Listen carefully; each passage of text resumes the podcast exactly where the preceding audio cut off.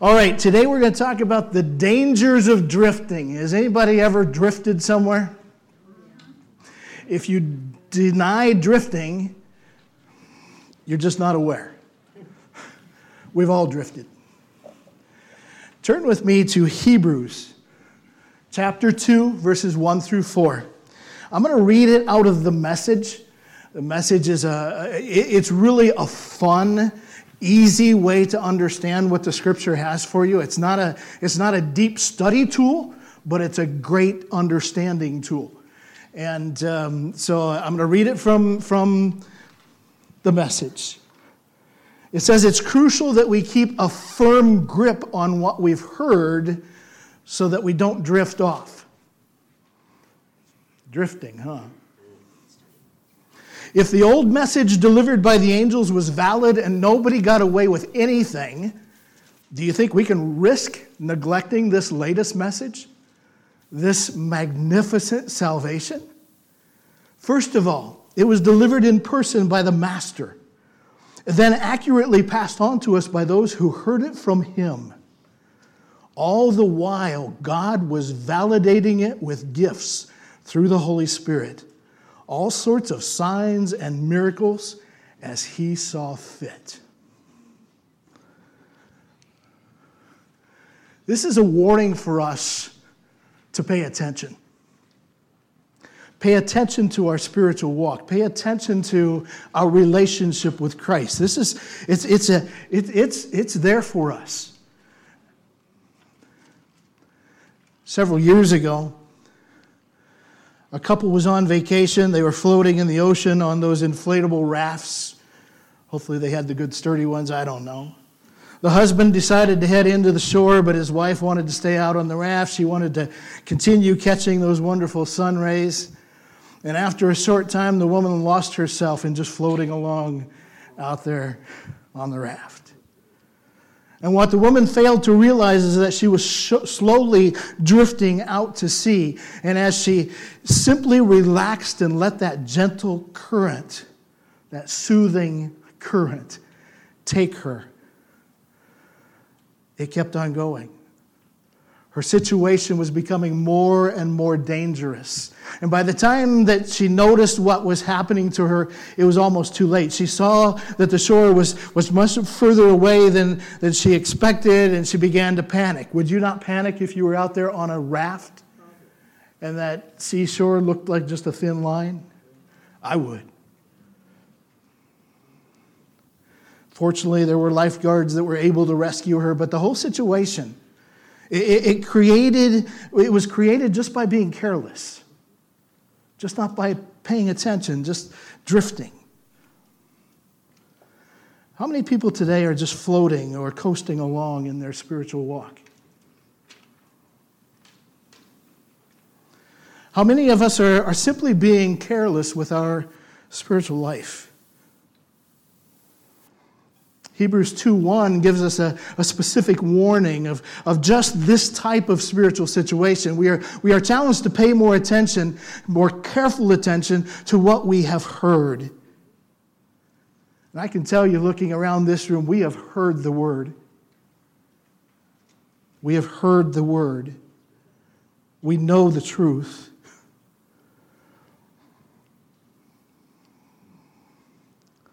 If we're not more careful, we're going to drift. And when we drift, we're going to drift away. How many of us are, are, simply being careless? Is this the message? I, I love how it, and the reason I went there is because I, I love the picture that it brings when it says we need to keep a firm grip on what we've heard. Other versions say careful attention firm grip, man, that's a, that's a physical. I got my hand on it and I gotta, I gotta, I gotta squeeze tight and hold tight. How many Christians have drifted their way to, to a loss of their faith? Uh, how, how many here today are not where they need to be in their walk with Christ? Well, I know I'm getting personal real quick today, aren't I? That's okay. That's what this time is for. Has there ever been a time in your life when, when you were more dedicated to Christ? You go, oh yeah. Has there ever been a time when you were closer to Jesus than you are right now? Have you ever been more surrendered in your life than you are at this moment? Has there ever been a time where you were more committed to living for Christ than you are right now? If you answer yes to any of those questions, you're drifting. You're in the process of drifting. And if your relationship with Christ is, is not where it once was, or, or if it's not where it should be, you're drifting. Why, why do so many people drift? Is it, is it, is it because we only seek comfort in our walk with Christ? We just want to be comfortable. I just want to get to that point where it's, I'm okay. I know I'm going to go to heaven. I'm okay. I'm comfortable with that, Pastor. That's all I want. I don't want to step any further. I just want that comfort level. And yes, you're curling your toes back right now because I'm stomping pretty hard. I understand that.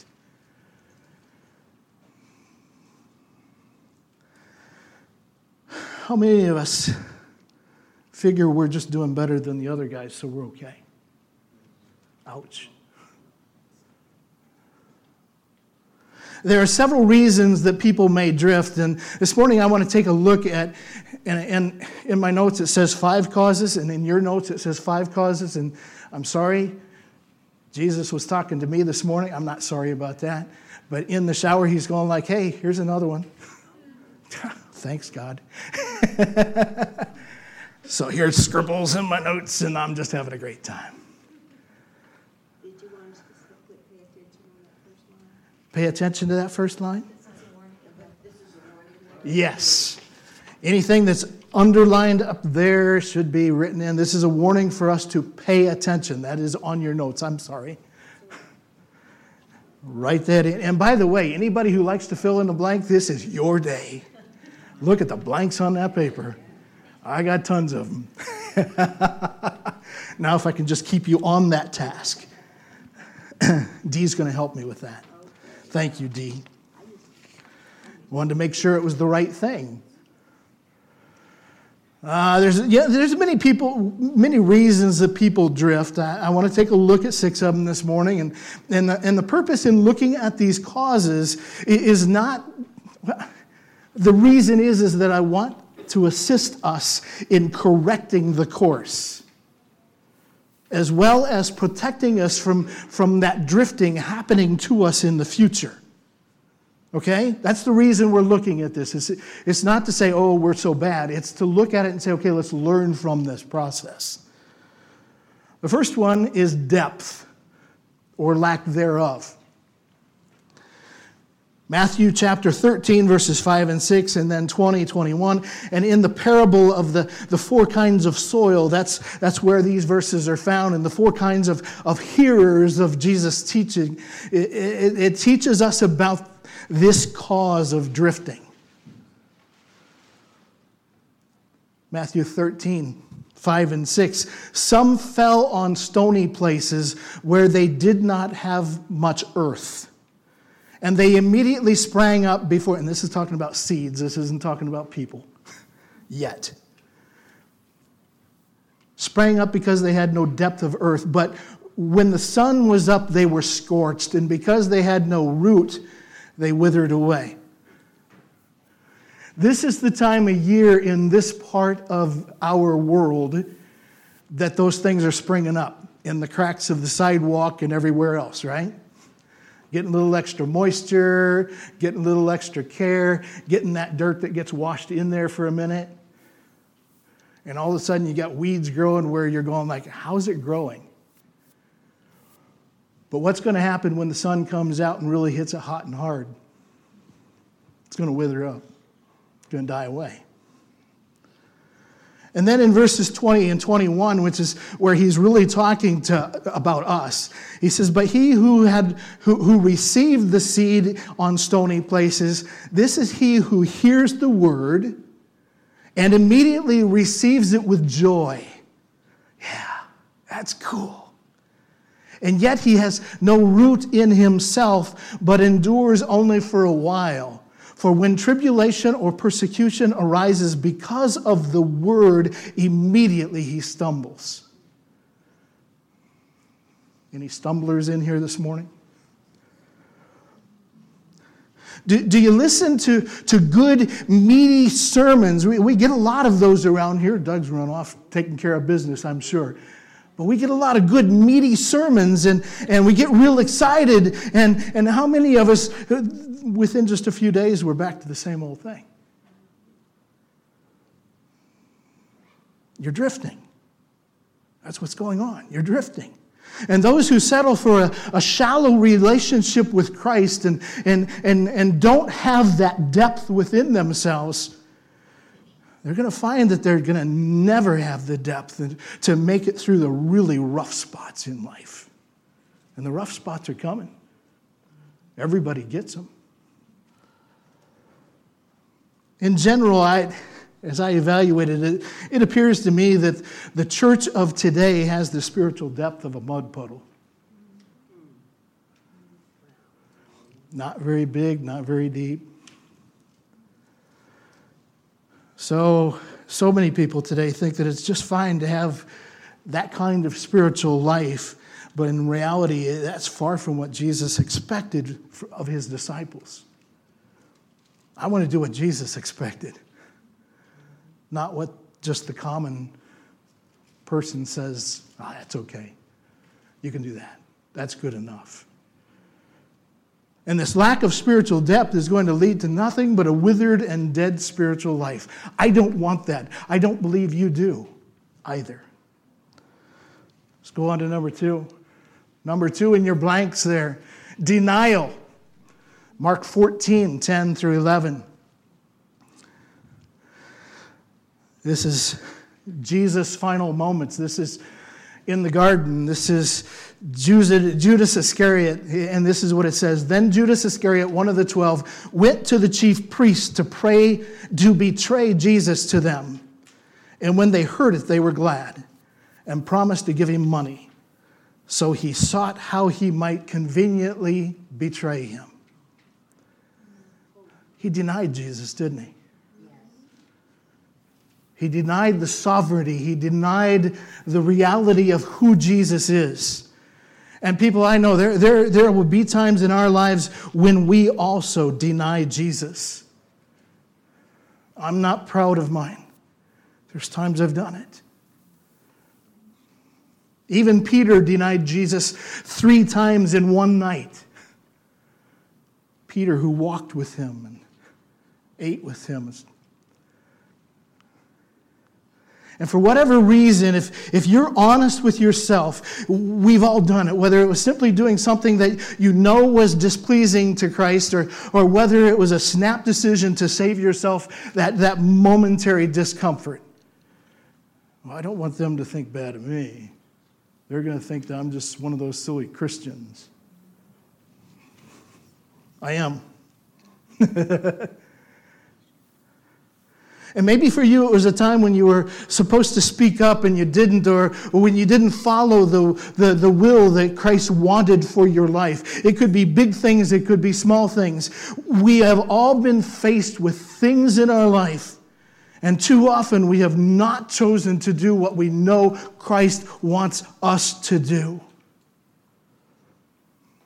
There have been times when we have all chosen the easier path. We've, we've sold out on Jesus, haven't we? We've denied him in our own lives. And we're not proud of it, but it's a reality.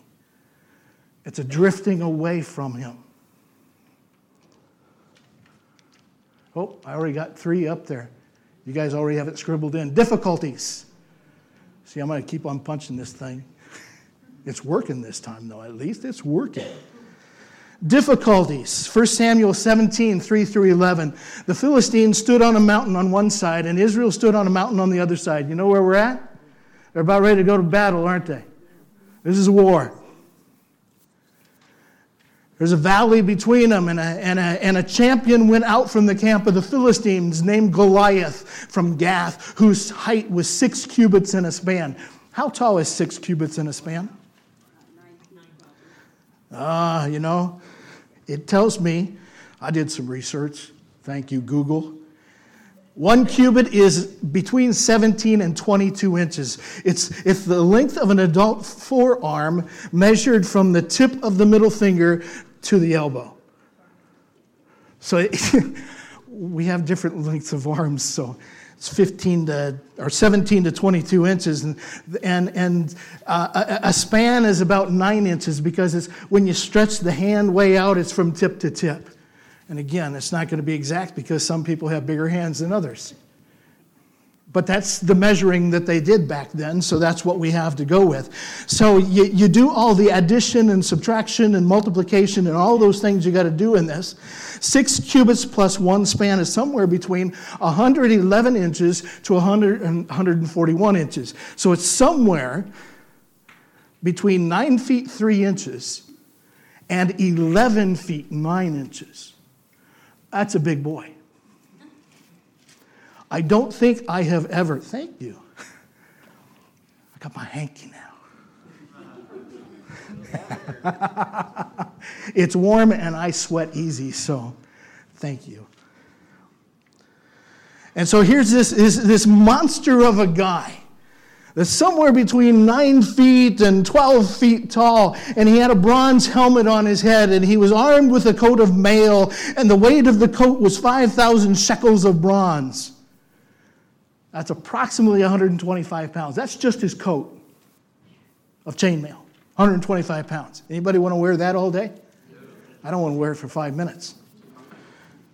And he had bronze armor on his legs and bronze javelin between his shoulders. That's what it says. And now the staff of his spear was like a, a, a, weaver's beam, and his iron spearhead weighed 600 shekels. That's about 14 and a half pounds, just the head of this spear. And, and a, a shield bearer went before him. I thought that dude had to be strong to carry all this guy's stuff. And then he stood and he cried out to the armies of Israel, and he said to them, Why have you come out to line up for battle? Am I not a Philistine and you the servants of Saul? Choose a man from among yourselves and let him come down to me. If he is able to fight with me and kill me, then we will be your servants. Well, that's a pretty good deal. But if I prevail against him and kill him, then you shall be our servants and serve us. Well, wait a minute. I don't like that part of the deal. And the Philistines said, I, I, I defy the armies of Israel this day. Give a man, give me a man that we may fight together. And how did Saul and all the army react? Yeah. They were dismayed and greatly afraid. And I step back from that and I say, you know, I'm glad I wasn't there. And part of the reason I'm glad I wasn't there is because I can identify with that, that fear. I can identify with this monster of a person saying, hey, you come, you come kill me and your people get what you want, but if I kill you, we get to rule over you. Okay, dude. Um, you could squash me under your thumb like a bug. So I can identify. Not once did this Philistine come and make this threat to Israel, not just once, but 40 days in a row.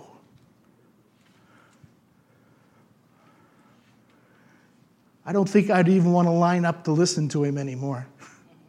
Would you? No. Did their reaction change anytime during that 40 days? No. They were afraid. They were dismayed. Look at that monster. Yeah, he was a monster. And the soldiers and the leaders of Israel continued to, to, to, to stay in that, that, that condition of being dismayed and afraid. It wasn't until David showed, showed up. It wasn't until this, this little shepherd boy came and he met the difficult challenge head on, just like God intended. God intended for his people to win the battle. If God intends for you to win the battle, will not God provide that you do win the battle? He will. But here's the whole army. Here's King David.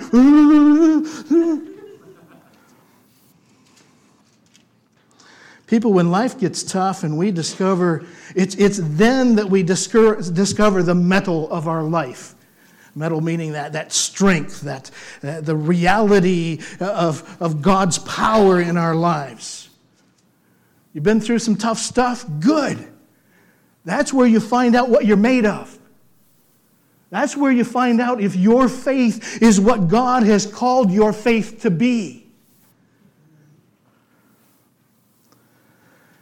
It's only when we hold strong to our relationship with Christ, that He in turn holds strong to us.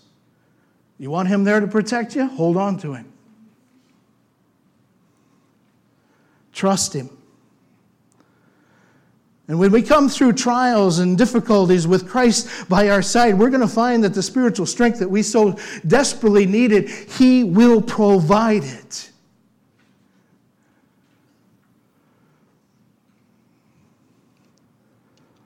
Go on to the fourth. Deception. Anybody ever been deceived around here? Doing some of the work that I've done over the last 12 years, I've met a lot of people who were deceived. I've met a lot of people who tried to deceive. Galatians 1 6 through 9. I am astonished that you are so quickly deserting the one who called you to live in the grace of Christ and are returning to a different gospel which is really no gospel at all. Evidently, some people are throwing you into confusion and are trying to pervert the gospel of Christ. But even if we or an angel from heaven should preach a gospel other than the one we preach to you, let them be under God's curse. As we have already said, so now I say again if anybody is preaching to you a gospel other than what you accepted, that would be Christ. Let them be under God's curse. Sometimes, people, we are swayed to follow a doctrine that is false or unscriptural. Sounds good. I kind of like that doctrine.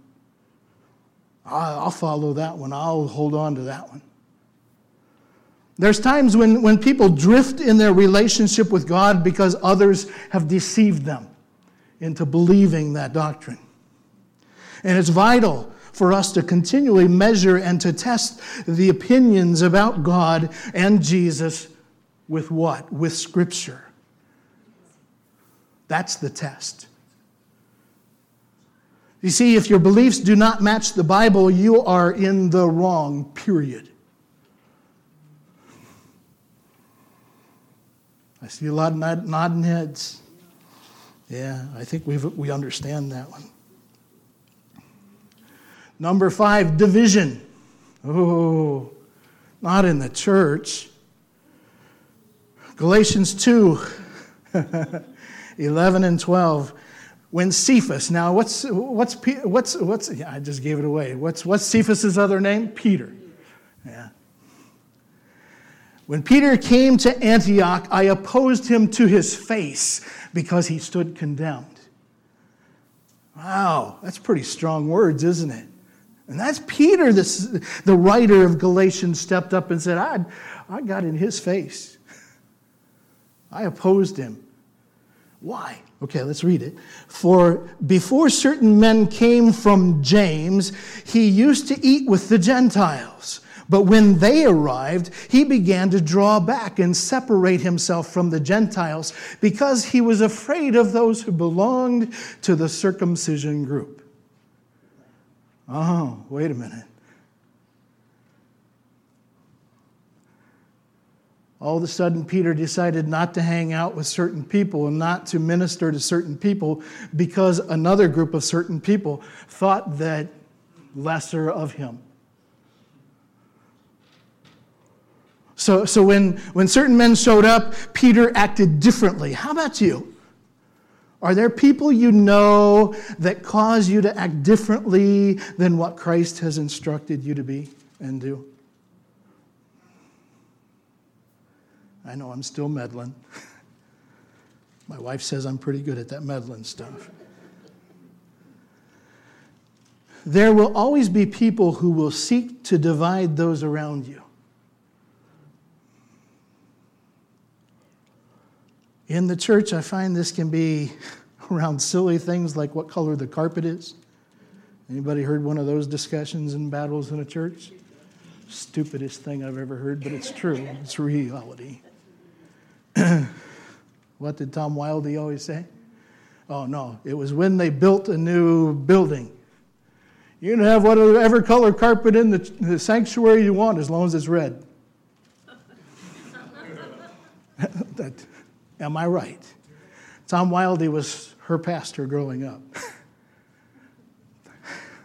I don't get it. I don't get it. That's, that's not an important thing to us. So it can be silly like that, or it can be more serious things like uh, what particular doctrine you focus on. Uh, Uh, one may disagree with how much attention a certain doctrine receives over another. You know what? We have to make a choice to stand up when and where God calls us to stand up, period whatever the distraction or whatever the difference is. Standing for God is not always popular, but it is always the right thing to do. Okay, number six that I don't have up here, so you get to scribble in some blank lines there distraction. Why didn't I have that sixth D in there to begin with? I don't know. I was distracted. Yeah. Probably was. And when I think of distraction and how it causes us to drift, I, when I look at the scriptures and when I think back through what I know of scriptures, I'm going like, there's a lot of good examples of how distraction gets us to drift away. King David was distracted with his thoughts and his actions towards Bathsheba, was he not? And what did it cause? Separation from God. The disciples were distracted with trying to figure out who was his favorite, who was his greatest disciple. You look in Luke 9 and find that story. Distraction. Anybody here ever get distracted? Anybody been distracted this week? Anybody been distracted during this service? Oh, come on, guys. You guys are not being honest. what? Yeah, that's the answer right there. So, distraction is another cause. So, we've just looked at a, a, a bunch of different uh, examples, a bunch of different things that, that cause us to drift from our relationship with Christ, draw us away from who it is that Christ wants us to be. It's whether, it's whether we have a, a spiritual depth, it's whether we have, it's, it's, it's that issue of, of denying Him, it's that issue of difficulties of life coming at us, it's, it's the issue of deception whether somebody else brings it to me or, or, or whether it's, it's just in my head, Satan is working me overtime. It's that issue of division in the body of Christ. It, it happens, people. It's the issue of distraction. And we drift. And we drift. Anybody want to continue drifting? I heard a couple mumbles out there. Does anybody want to continue drifting? No. That's what I thought. what are the results of drifting? What are the results of drifting? When, when, when we're drifting in our spiritual walk, what, what kind of things happen to us? Here's another fill in the blank for you loss of growth. We are meant to grow closer in our relationship with Christ, aren't we?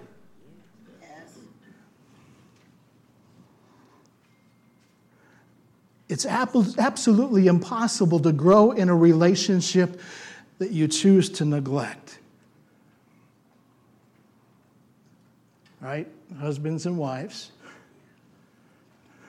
Can you neglect that relationship and grow? And if you don't grow and you drift, is it happy times or is it difficult times? You guys are quiet today. I don't know, Doug, they're quiet today. Too much toe stomping? ah. When we settle for a lesser relationship with Christ, we will never have the kind of relationship that we are meant to have with Him. And with a lesser relationship with Christ, we lose the potential that, that only can be found and developed in Christ. You each have so much more potential in Christ. So much more.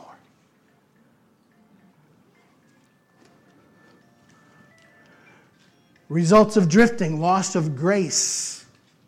Ooh, we don't want to go there, do we? When we live at a lower level, we miss out on the higher blessings and the benefits of a, a growing relationship with Christ. There's a song that Teresa and I, we ran into this. It, was on one of those discount cassette Yo, yeah, discount cassette. Yeah, it, it's, it happened back when many of you were in your prime, the 80s. Um, but we ran a. No, yeah, it was, it, it was a cassette. It was a cassette. Yeah. We had some of those prior to that, but cassettes. And, and this song, is, the title is Move On Up the Mountain. And it was done by, I believe, a quartet. It was definitely that style of music, and it was kind of fun and peppy, and, and we liked it. We shared it with teenagers that we worked with. They liked it, and it's, it's like, this is cool. And through the years, and that group was really kind of more of a local group, so it never hit big. And I don't know if they were the creator of the song or not, because nobody wants to claim that they know who wrote this song anymore. Google it, you'll find unknown. Um, but apparently, back in about 2001, it came back in to, to, um, to, to, gospel music through, through, through, our, uh, th- through some, some black singers. Um, but it came back in, and I love it. It says, I'm going to move on up the mountain. I'm going to pull the devil down because he doesn't have the right to be on higher ground. Okay? Have you heard that kind of stuff here lately? I think Pastor Doug's been preaching some of that, hasn't he? Yeah. I'm going to move on up the mountain with my shield and my sword, and I will see sweet victory in the name of the Lord. I like it. And the verses, I've been down here in this valley of decision long enough. Anybody been there? Yeah. Well, I know my God is almighty. I've seen him do his stuff. And though the devil, he is mean and smart, it's time to call his bluff. And I proclaim in Jesus' name that I have had enough.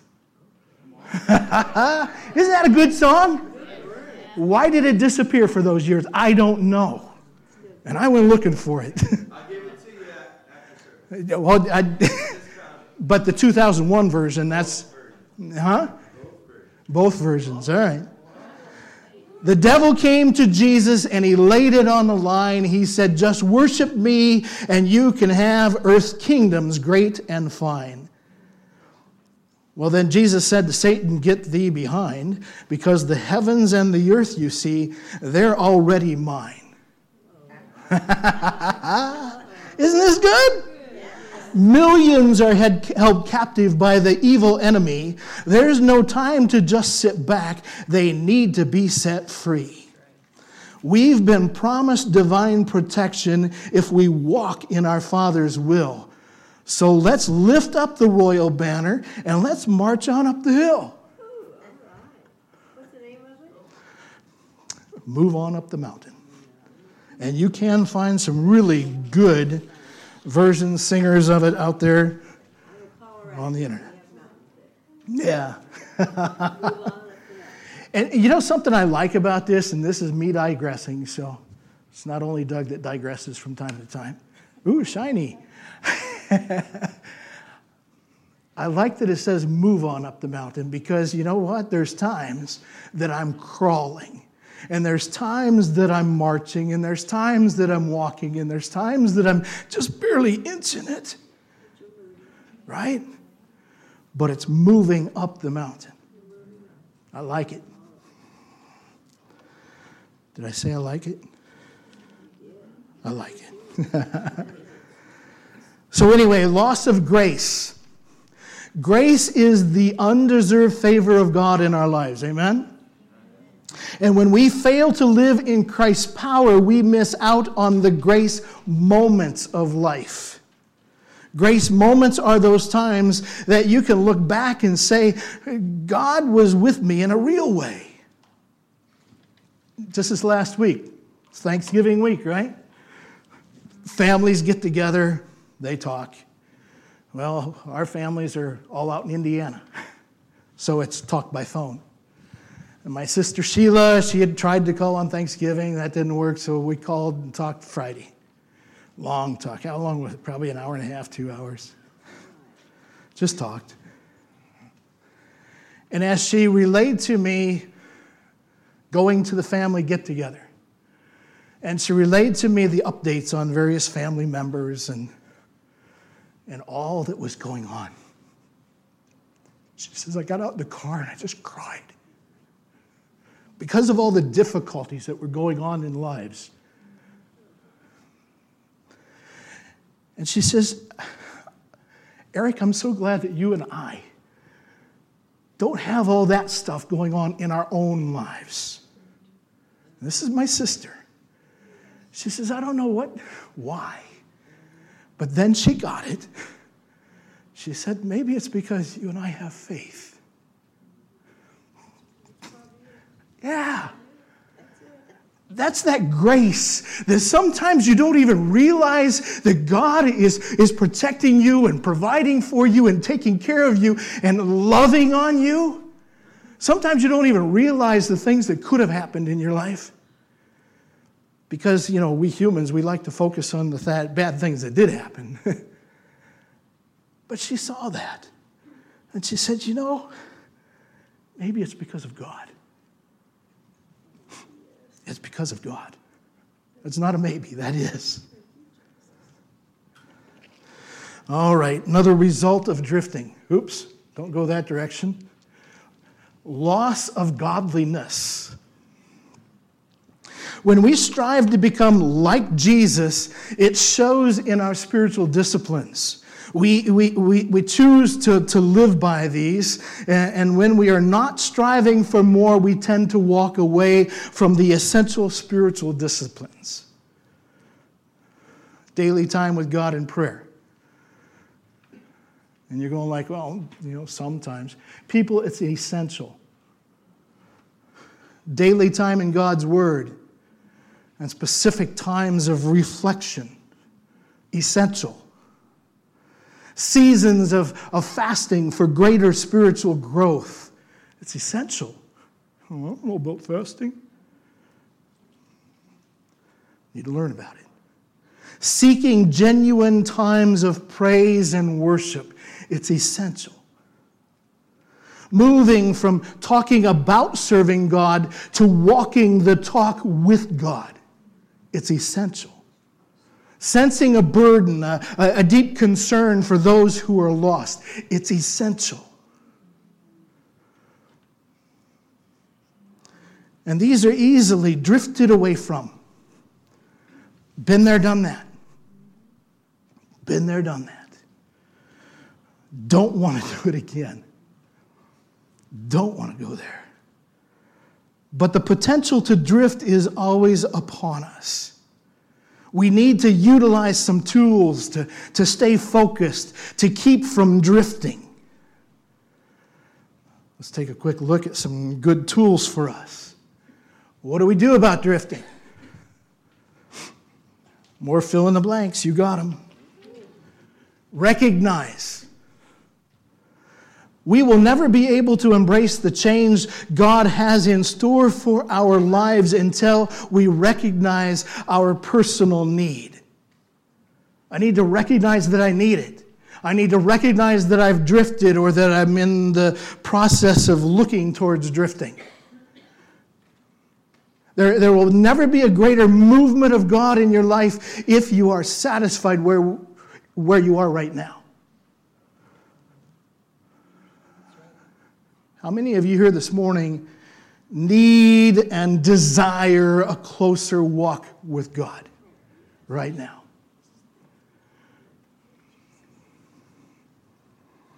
I hope you all do.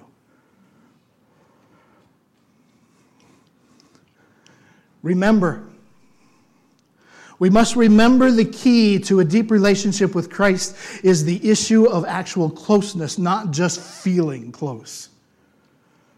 All right? This can be a hard one to understand.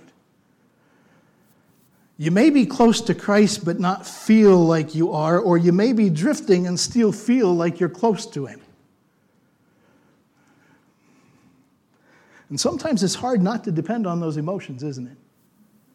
Okay, I, I feel okay. Well, guess who's been over here whispering in my ear that, hey, you're okay. You can do that. Satan. Okay, you, you feel, I mean, it's okay.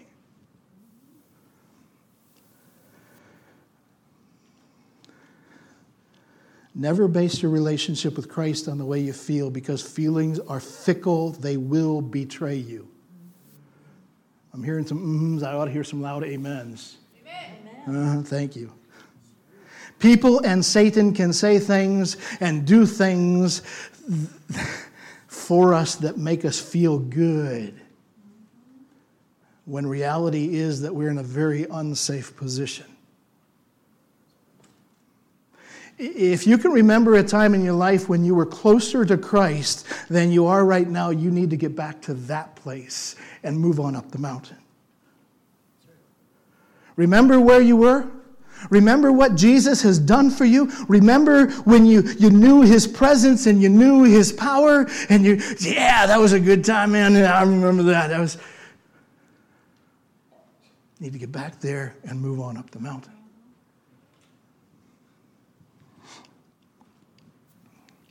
We also need to repent. If there was a time when you were closer to Jesus that made that, that made that a, what made that a reality? What was it?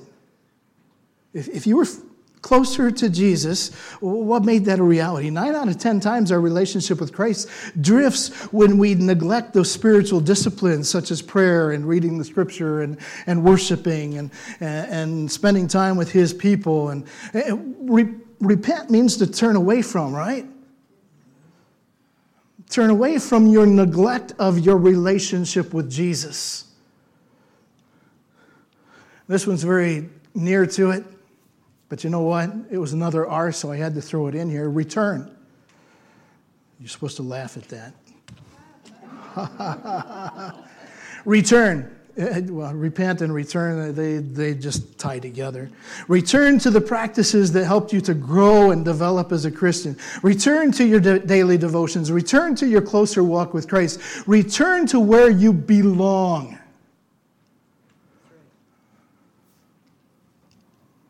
Where you belong. Five, revival. When we make the effort to get back to God, He will bring an inner revival to our souls.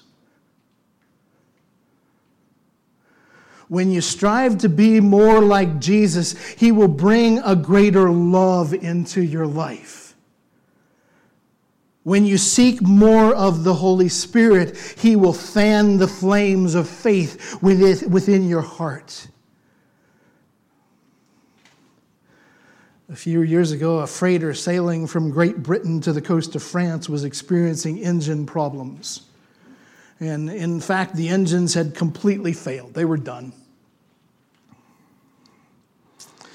Just off the French coast, and the ship was beginning to drift at sea. They were drifting. And the problem was that the tides were pulling the ship to the coast in a rocky shoreline that would inevitably cause the ship to crash. And there was, uh, this crash was going to cause the loss of cargo, the loss of life, and even the loss of the entire ship drifting. And the cause of this situation was neglect of proper care of the engines. The reason the engine shut down was due to a lack of lubricant. In other words, those in charge forgot to check the oil and they let it run out.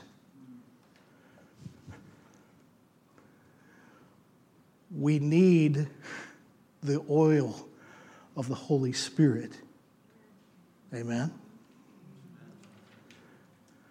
When you neglect your spiritual walk for even a short time, you begin to drift away from God.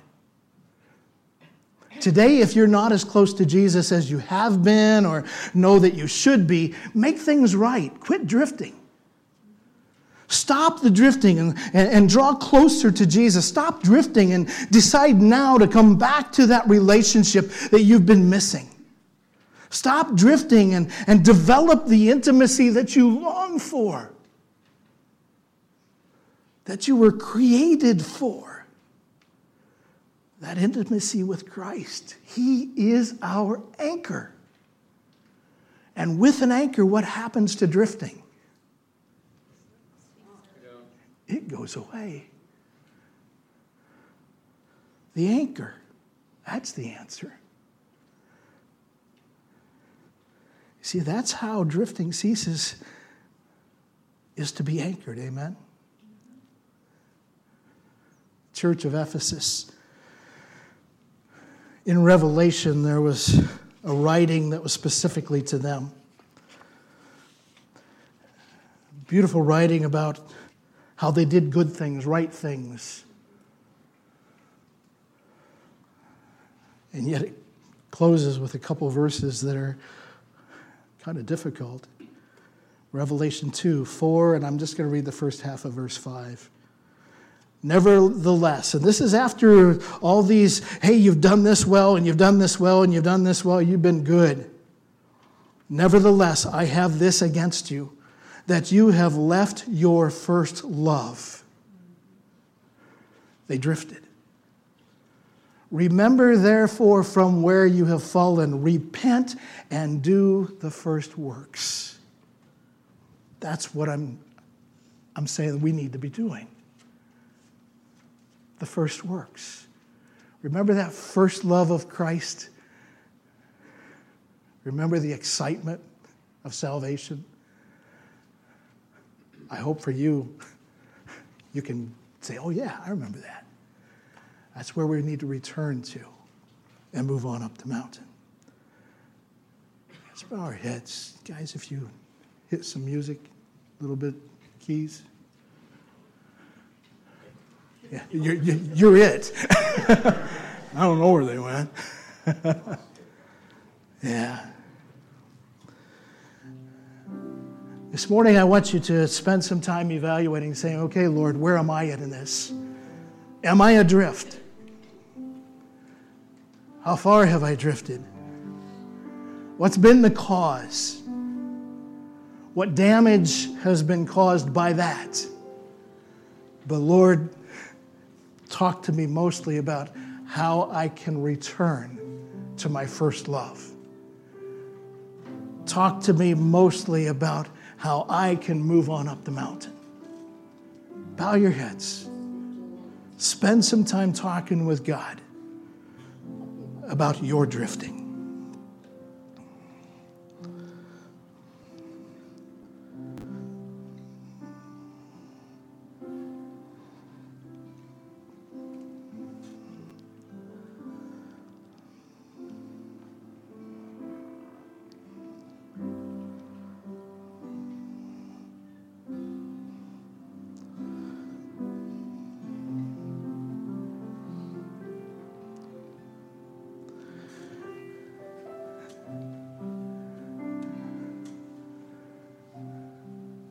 To him about your love for him.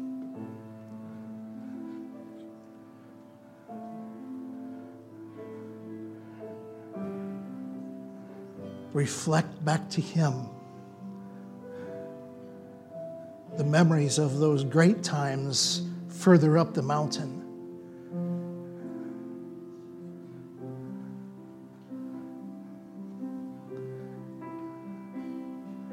And now claim,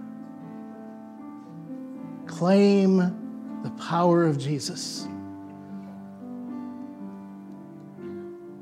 to return to that mountain to, to, to get on up it. To stop the drifting, to hold on to the, the, the reality of what causes drifting so that you can check yourself in the future and say, oh, wait a minute. That's one of those tools that Satan uses in my life.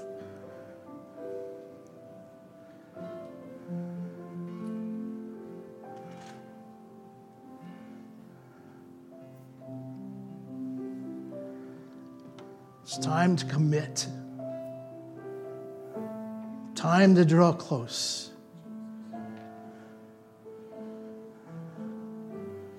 Time to return to our first love. Heavenly Father, this morning, as we've taken a look at something that happens so casually, so easily in our lives, this drifting away from you and away from your Son, Jesus. Father, we ask forgiveness and we ask for restoration.